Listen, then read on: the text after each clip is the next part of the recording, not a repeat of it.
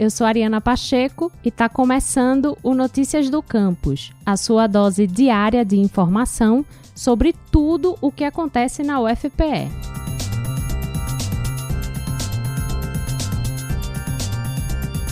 A UFPE agora conta com uma política de ações afirmativas para o mestrado e doutorado.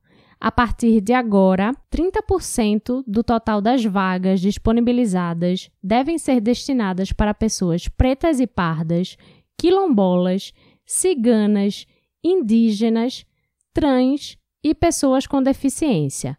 Para saber mais e ler a resolução completa, confira o boletim oficial da universidade de número 80, disponível em ufpe.br/projep barra boletim traço oficial.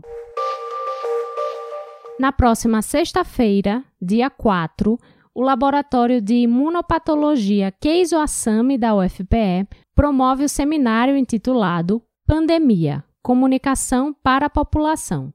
O evento online será transmitido através do canal oficial do LICA no YouTube e contará com a participação da jornalista Jo Mazarolo, diretora de jornalismo da Globo Pernambuco, e também com a participação de Aldo Vilela, âncora da Rádio CBN em Recife e Caruaru.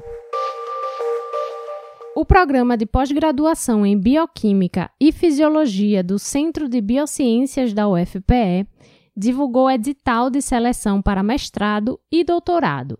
Os interessados têm até o dia 9 de junho para fazer a inscrição através do e-mail biofis.cb@ufpe.br.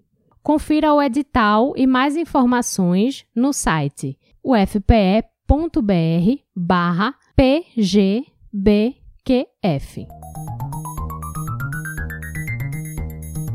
Esse foi o Notícias do Campus de hoje, a sua dose diária de informação sobre a Universidade Federal de Pernambuco. Confira essas e outras notícias no site ufpe.br/agência e também no Twitter e Instagram @ascomufpe.